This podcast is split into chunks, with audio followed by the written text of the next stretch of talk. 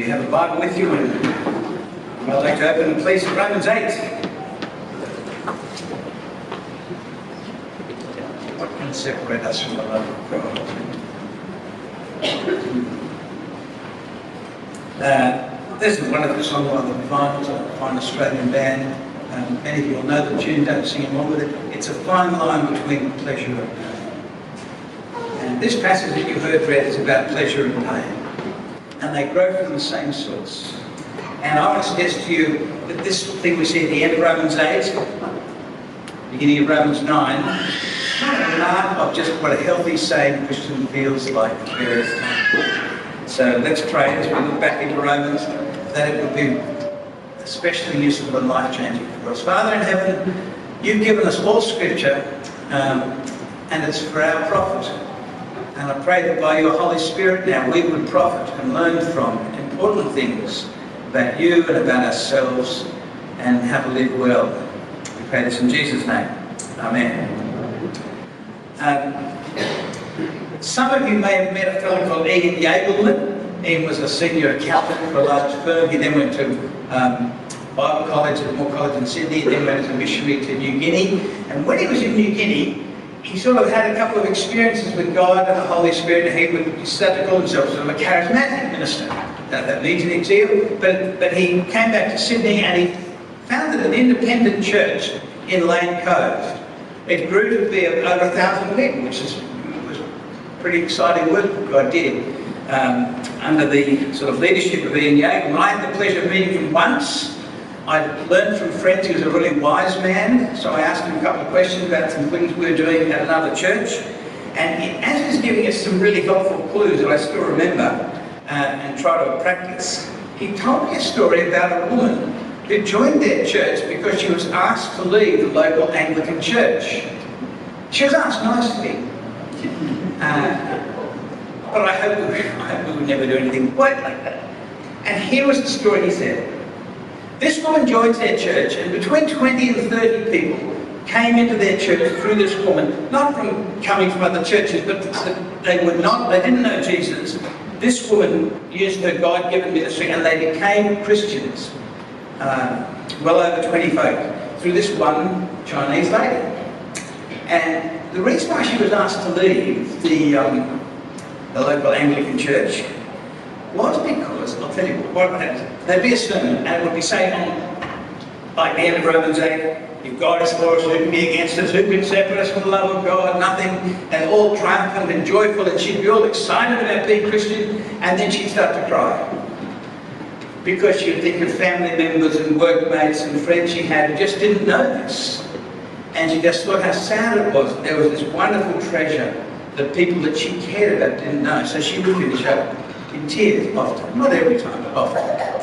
And then, of course, if someone preached from some of Jesus' stories about the judgment day and the return of Christ, and that Jesus will say to some, come, and to others, depart into everlasting darkness, she would often finish up in tears about people that she knew from work, friends and family. She just think this is so terrible, they don't know, how can we get them to know? And in the end, after this had gone on for about a year or so, the local Anglican church found these displays of emotion a bit too taxing, so they suggested, you might be happier down at the local charismatic church, where they're more into that sort of stuff.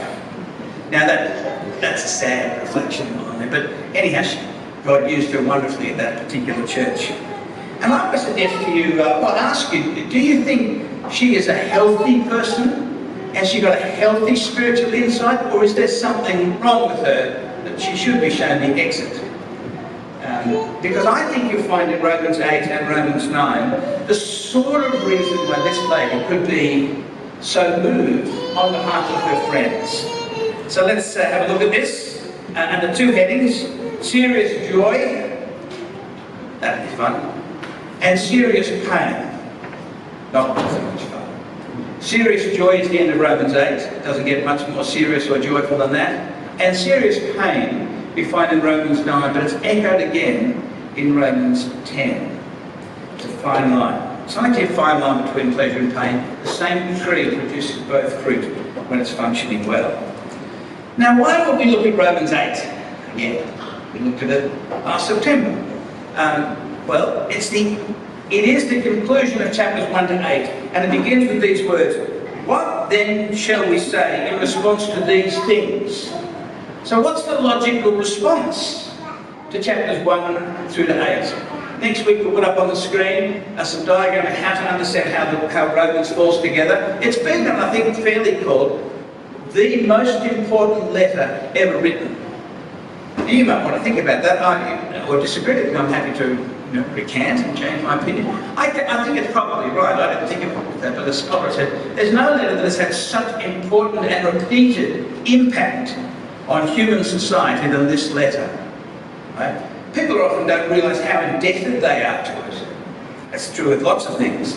Um, but this is, a, this is an extraordinary letter, and this is the conclusion of this section this great section of joy about how to be right with God, as seen so brilliantly in that um, little movie we had.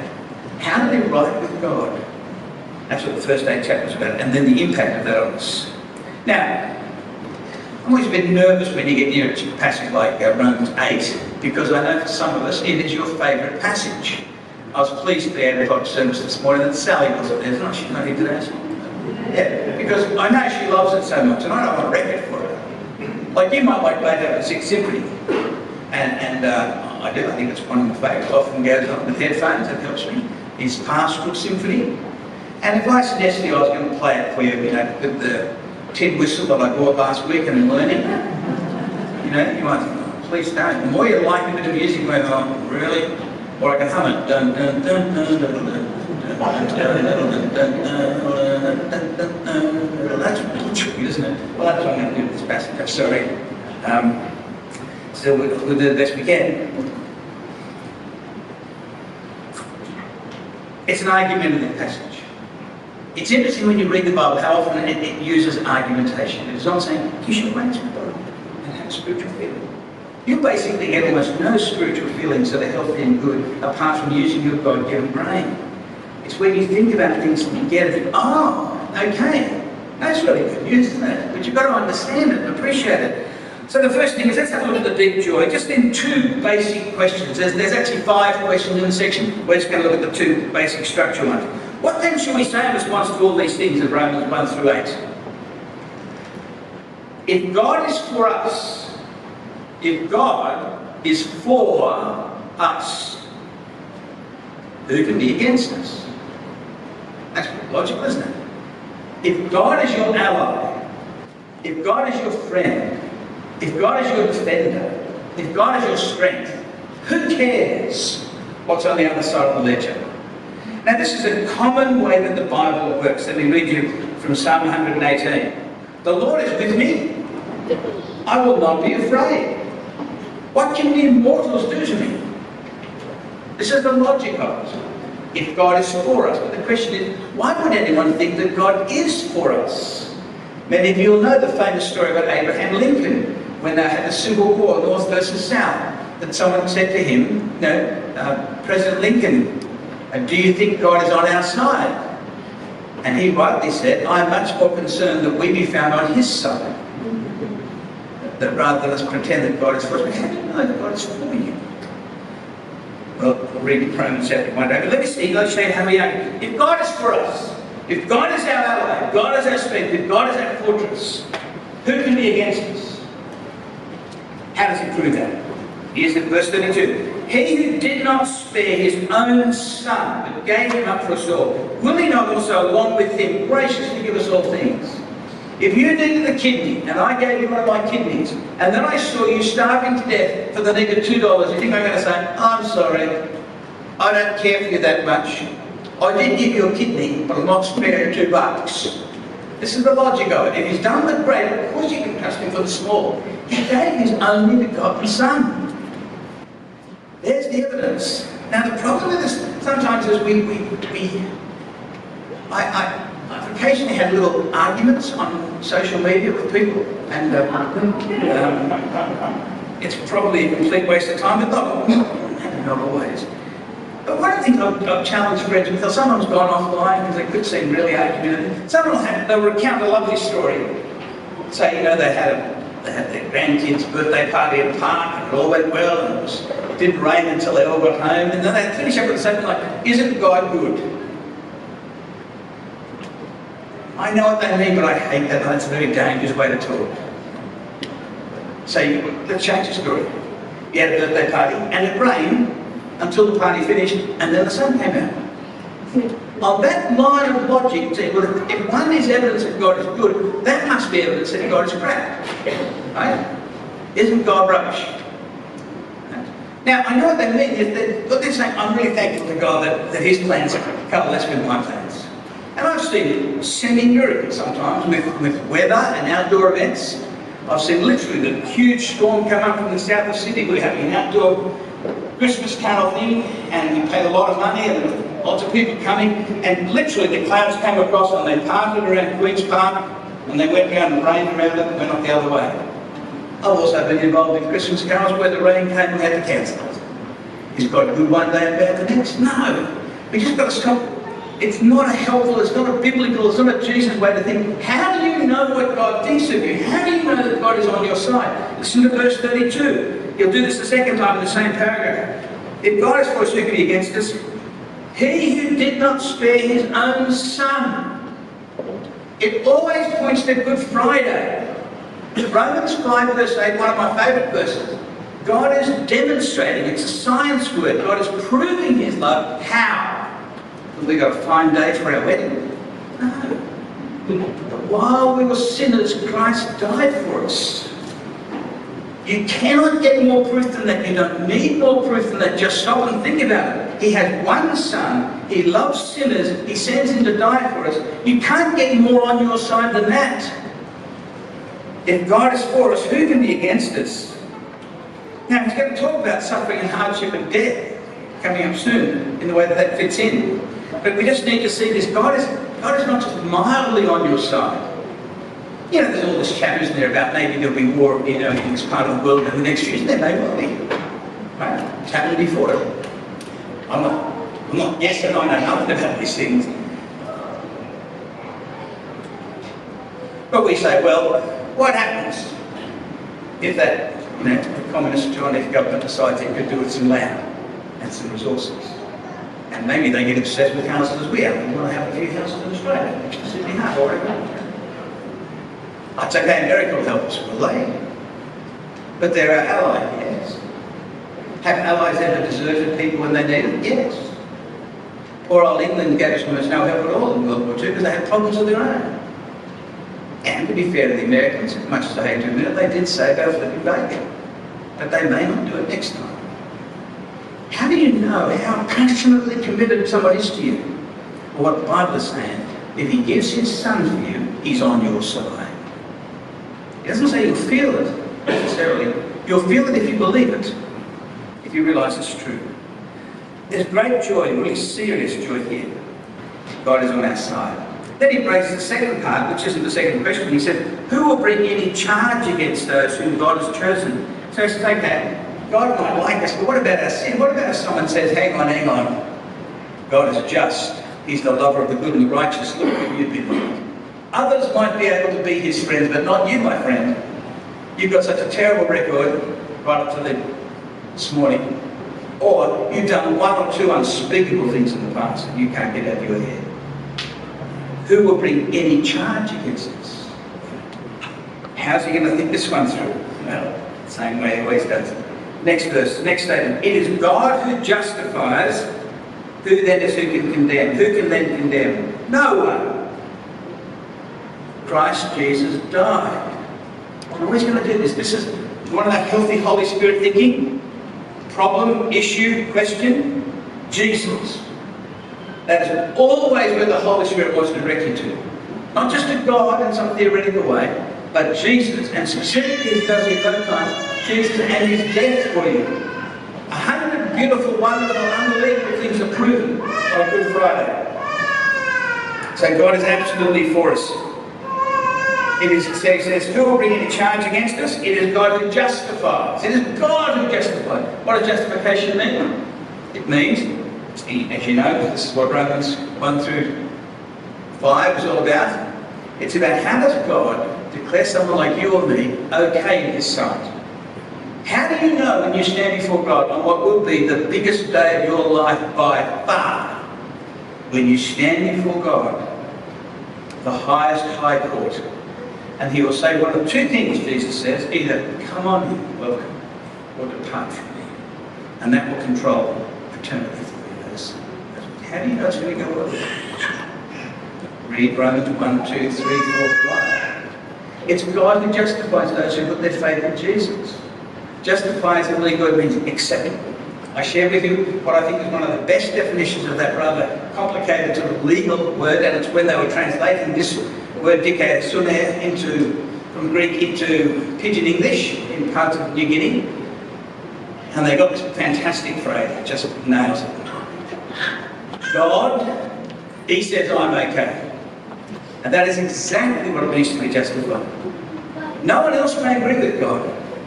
You may disagree with God. You may say, no, I'm not okay. If God says you're okay, you're okay. Everyone who knows you might say, he ain't okay. There's no way in the world that bloke can be okay with God. If God says you're okay, you're okay. It's the only voice that matters. And when he says that he will justify all those who put their faith in Jesus. So Martin Luther, one of my favourite stories about the great Martin Luther, was he was in the process of translating the Bible. It had never been translated into any of the European languages for hundreds and hundreds of years. He's translating from the Greek into the German, and he has a couple of fairly blunt encounters with Satan. I've never had an encounter like that, but then Martin Luther was far more significant than I am, so I don't expect the devil to waste his time with little evil.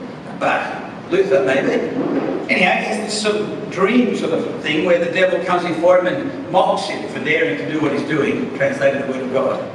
And then he says, I'll show you, Mr. Luther, why you can't, why you're unworthy. And he pulls out a whole long scroll with all of Luther's sins. And Luther says, is that all?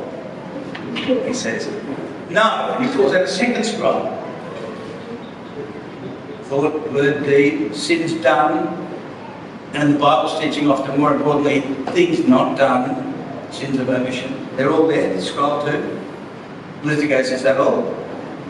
And he says, no. He pulls out a third scroll, you'll be glad when he stops at three.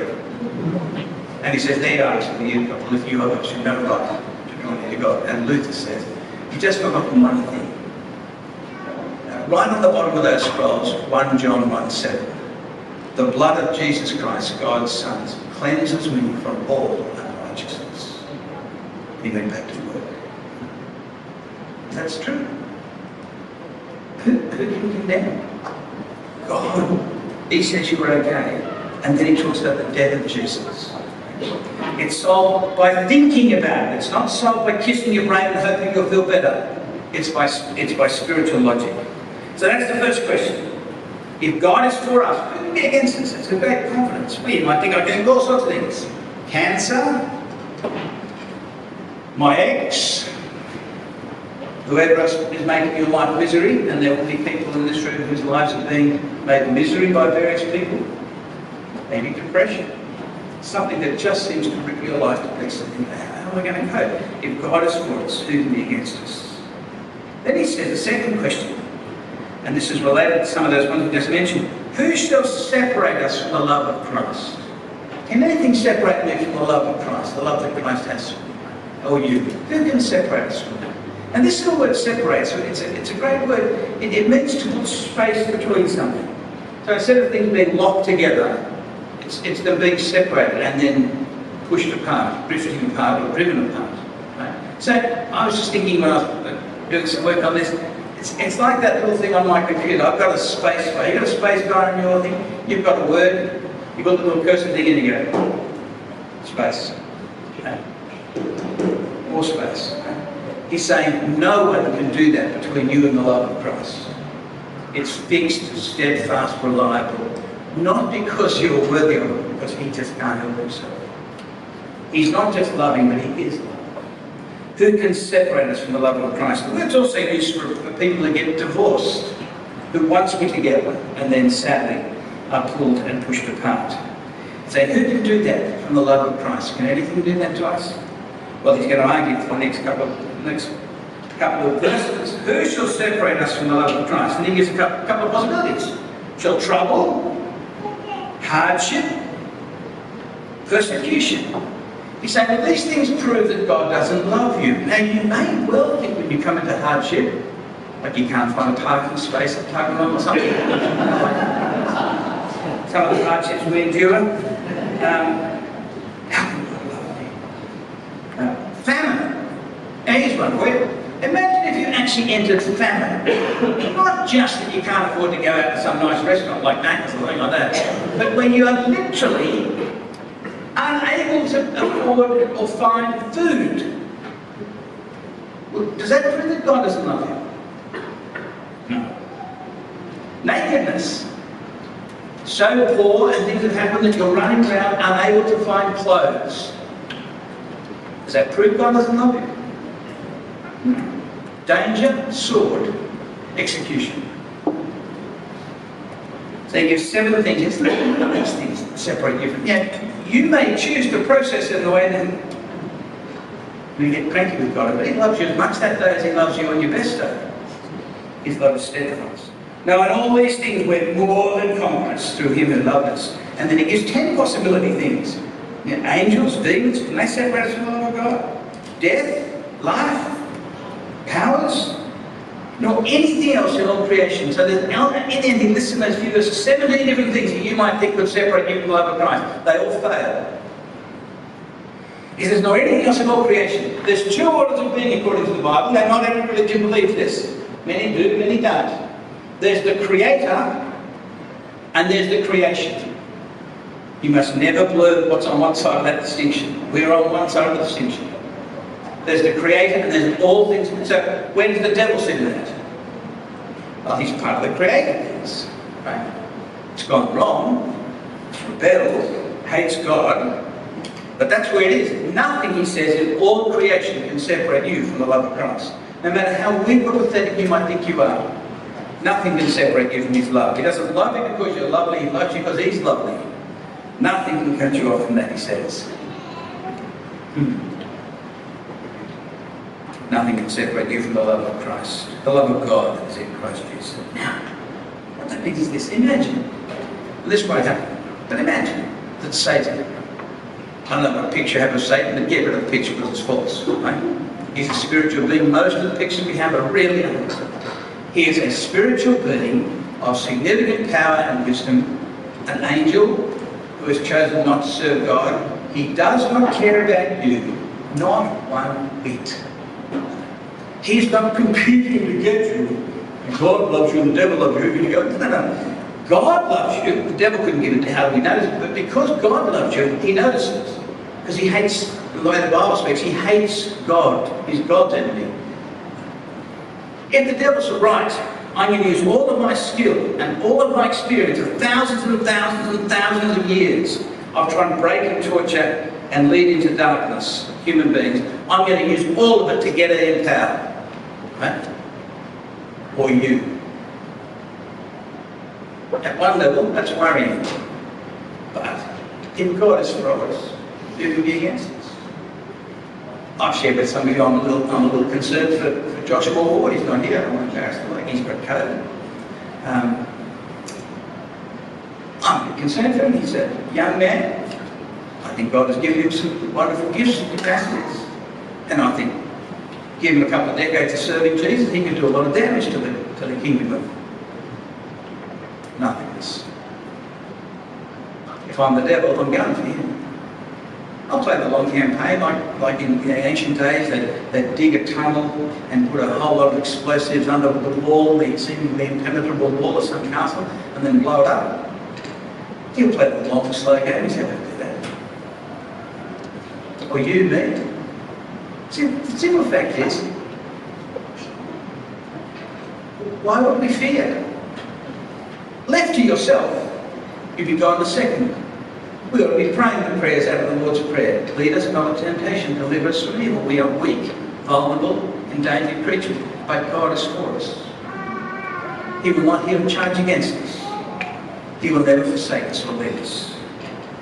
So even if it was the devil himself who took a personal interest there's no real need to fear. Be careful, but walk with the defence of God and you'll be okay. That's what he's saying here. There's a reason here for very serious joy, no matter what's going on around us. Note the pattern though. Question, answer, Jesus. Next thing, the cross. This is the way to do it. So, it's a funny thing, I'm just, before I just writing up this first point, first two long, first point's the longest, so don't panic. Um, many of you will, will, have been blessed through Dudley Ford in various places. Um, served God for many years in various parts of Sydney, then he went across to South Africa as an older man and did some extraordinary work there, and then came back to Australia. When he was dying, uh, he took a while to die. Um, there was one night when he was pretty sure his number was up, and he asked for his wife to read the Bible to him, and he said, I'd like you to read to me the end of Romans. So Romans 8.31, if God has brought with against us. Now, why would he do that? I mean, what a waste of time. If she'd opened up the Romans said, oh, sweetie, I've done that from, I've preached from it hundreds of times. Give me something new. No, no, no, no, no. That's not, that's not how a wise person works. You get back to these great central truths that your mind might remember, but your heart will forget the weight of, to hear them read afresh. And you, oh, that's right. Am terrified of death. I am getting eaten up by cancer, but it will not have the last word on me. Things will hurt. But they won't win. If God is for us, who can be against us? Now, what comes next? What comes after this magnificent triumph of joy and serious joy? Well, you could go straight to chapter 12, as we'll look next week. You could skip chapters 9, 10, and 11. Uh, a bit like it does through Ephesians. Ephesians goes through up to chapter 3, terrific thing about the love of Jesus, and then the next thing is therefore, and it begins to tell us how to live, some specifics. But the Apostle Paul here delays that for three chapters. He's got another important issue that we need to look at. He goes from serious joy to serious pain. To how, what a difference in tone and flavour this is. Chapter 9, verse 1 of this I speak the truth in Christ. I'm not lying. My conscience confirms it through the Holy Spirit. I have great sorrow and unceasing anguish in my heart. Now, he's already told us in chapter 5 that we should be filled with joy. He's just given us really good reasons to be confident, joyful, and to be upbeat. Who can separate us? Who can bring a charge against us? Yet here he is being very glum. Sorrows, anguish. He starts in a most peculiar way. Starts off saying, I'm telling you the truth. Yeah, well, we expect you to. Now he wants to underline this as the truth. Then he says, I'm not lying. Yeah. My conscience bears me witness. He's saying something that he realizes people will have trouble believing. So he's pausing to say, this is, I'm, I'm absolutely in earnest about this. What's causing him grief, he makes really clear in verse 4 is, sorry, verse 3, I wish I could have myself cursed and cut off from Christ for the sake of my people, those of my own race, the people of Israel. We're going to see as we look at this over the next few weeks. What's causing the apostle anguish in this? These own people, people of Israel, the descendants of Abraham, Jews, have as a group, the majority part has, has refused to follow Christ. Now, many, many, many Jews, all the first Christians were Jews. Many of you will have friends who, are Jewish by background and have come to follow Christ. It's happening all the time. But as a group, it remains separate. Now, the apostle mentions this because he is the apostle to the Gentiles, that is, to the non-Jews. His great call was to reach out to people like me who aren't related to Abraham by, by birth and blood and DNA. Gentiles, nations. What he's saying is that that's where my ministry is out there, that's where God has called me to work. But my heart is still full of love and tenderness and special concern for my own people, which makes sense. It's what, human, it's what life is human. And he says, that love has caused him real anguish. I have sorrow and anguish in my heart. They're both strong words, aren't they? But he adds adjectives to both of them that make them much stronger. He make it to the first one. I have great sorrow. And I have unceasing anguish in my heart. The same gospel that produces joy and confidence also produces sorrow and anguish in a healthy heart. His problem is he has great sorrow, unceasing anguish, by the way, the unceasing doesn't mean it's every second of the day. The word, this word is used for things like a cough. You know, you might say, I've been coughing for a week. Well, not really. I've been coughing without ceasing. But it just means intermittently but regularly. So he's saying, I often feel. So he's not saying, you know, you know, I don't know what he would have done for fun. Play squash, do skydiving, I don't know. But when, whenever he's doing that, it's not saying he's sorrowful all the time, but he said, it's just part of life. I have this anguish because of the fact that my own people have got their backs severely turned towards Jesus. And so, like Moses in Exodus 32, he says, I, I kind of wish God would cut me off if, if he could do it in exchange for them. It's a wish sort of thing. He's not, he's not actually asking as a he's saying, it, it causes me so much grief, I think if I could do a swap with him, like Moses asked, and as Jesus did. It's a very Jesus thing to do, isn't it? It's okay, I'll swap what I deserve with what you deserve. The Apostle Paul's saying, I kind of wish that could be done me because I'm so upset about the fact that they've got. Now, he's going to deal with this over the next couple of weeks with us here. Um, but it's a pain that many of you know, isn't it? We all know. You become, you, you come to Christ and you discover that you, in spite of who you are, He loves you and He accepts you and He fills you with His Spirit and He's got great plans for you. But then you think, yeah, but I've got these other people that I really love who have either walked away from Jesus or never seem to have got it. And it causes fear and anxiety and worry and sorrow and unceasing grief. Now, if we don't have that, can I suggest we need to pray for ourselves? If we haven't worked out that so real is this, that for people who don't know Christ, they are in serious problem, we, we need to pray for a deeper, clearer understanding. Jesus really felt this. He weeps over Jerusalem and it's about to reject him. He said, Oh, Jerusalem, Jerusalem, city that kills the prophets. How often I would have gathered you under my wings like a hen does the little chickens, but you would not. Jesus feels this grief for those who are about to crucify him. This is part of loving our neighbour. This is great treasure. Sadly, people in our families, people that we love, husbands, wives, children, parents, are not trusting Christ. This causes anguish. Now, because we don't like pain, we will sometimes learn to not think about it. Not even pray about it, because that causes grief. Or maybe even learn a theology that says, oh, it's not trouble, man. Bring up a child in the way and she goes, oh, the apartment gets old. That, that's a proverb, not a promise. A proverb tells you this is the way that life normally works. Or someone says, no, my kid was baptized, either as a 13 year old or as a 12-year-old. That, no salvation found in being moist. It's about how a person is relating to Jesus. We can believe all sorts of stuff. We can, oh, there's no such thing as hell. It won't go away because you pretend it isn't there. You'll find books that will argue that for you, bravo. You can find a book that will argue any position you want to believe. But always change the reality.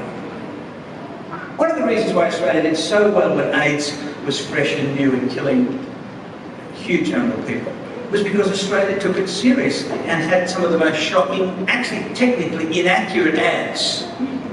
But they, they were designed to make everything and it made people nervous, and it made people not die. You don't help people who are in danger by rewriting the universe, or pretending to, so they're not in danger. They are in danger. And you may not like the pain. I don't like the pain of it with people that I love. But we need to be like Jesus, be like Moses, be like the Apostle Paul, and say, yes, it does cause anguish and it does cause pain. And let that energize you in your prayer life rather than working your way to deny reality. I remember, many of you know Roy Williams, a great member of this church for many years, as he lay dying, in the two, I think only got seen twice in hospital, and right at the very end. What requests for prayer? For Margaret, who was going to be leaving behind, and his children and grandchildren didn't know Jesus. This was what was on his heart. Not, why have I died of cancer? But why wouldn't you die of cancer, frankly, at the age of 70 something? Perfectly sensible way to go, frankly. But his concern, his heart concern, was almost more because the Margaret was going to be okay. Or the reason sadness. Oh, you know, she, she knows I'm talking about that, okay. But it was his, some of his kids who weren't following Jesus, some of his grandkids. He faced the pain honestly. People sometimes ask me how my daughters are. I was chatting with someone who hadn't seen in years, who came here at Easter and said, how, are daughters? Well, my main concern is one is following Christ and two aren't. I can tell them how the degrees are going, nice house they've bought, babies are on the way, all of that matters. But you think that's the main concern? The main concern, if I'm honest, is that two of them are in danger. They've got time to repent and they better not play games. We want Jesus to come back, don't we? You bet we do. No, we don't. Not yet. You know? And it's painful. COVID is not a big deal. You know, the big, the big game is, do people know Christ? Are they forgiven? Are they ready for eternity? Not, are we going to get sick? Please don't miss. We've, we've, done a lot of stuff here to keep people safe. It matters. But if we start thinking that's the main thing we should be talking about and praying about, no, no, no, no, no. This is the main thing. Whether or not people know the love of Jesus, whether or not people are right with God, we've got to be realists in the way that Jesus is. All these things matter, but they're not the main game. I talk sometimes with Christian friends and say, how did you? You wouldn't think these children only had a 70 or 80 year lifespan. Tell me about the borough that they just bought. Like, well, they've been for a few years. Tell, tell me about the degree or the new job. All those things I'm interested in.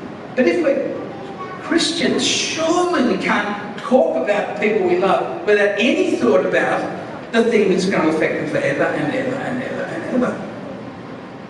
Belief in the gospel of Jesus brings enormous joy and also the reality of. I shall finish. It's a fine line between pleasure and pain. That woman, I don't even know her name, I. I think she saw things. She enjoyed the beauty of mercy and forgiveness and the steadfast love of the Lord. And she felt the sorrow that people she knew cared about didn't. So she played her part. She felt the sorrow of people being in serious danger, which they are if they live and die unforgiven, as if Jesus hadn't come and done the most important work anyone ever did. I remember on the first weekend away we had here, at, uh, well, it wasn't the first one, at a zillion, but the first one, know, Ali and I got here. Someone suggested we have a prayer meeting. It's a, place down at Jindabyne up in this prayer room at the top in the afternoon during the game time. And it was, I don't know whose idea it was, it wasn't mine that we should particularly meet and pray for those who we loved and didn't know Jesus. People shared, Joe up there and sharing people, in his extended family didn't know Christ and all us, and we prayed for them. Because that's the thing to do. There's great joy as we look back to Romans 1 to 8. And there's also real sorrow. Um, I don't like talking about this topic because I know many of us have got people we love and care about. I don't like dragging you to think about painful things. But this is what the Word of God says we need to do. To take the Word of God seriously. And because of the apostle unceasing grief, it's got to have some impact on our hearts and souls. Well, on that cheerful note, let's pray. Father, we thank you that you have breathed these scriptures out and they're good and profitable for us. we thank you for the serious joy we have in Jesus. How, how difficult it is to believe that you love us the way that you do love us. That we are completely acceptable in Jesus. And your steadfast love will never let us go. At the same time, our God, we pray that you would help us to be loving enough to bear the pain. Some people who we care about are not in a good state before you and in life. And we pray that you would help us to be men and women who are prayerful, truthful, and loving. Pray for this blessing in Jesus' name.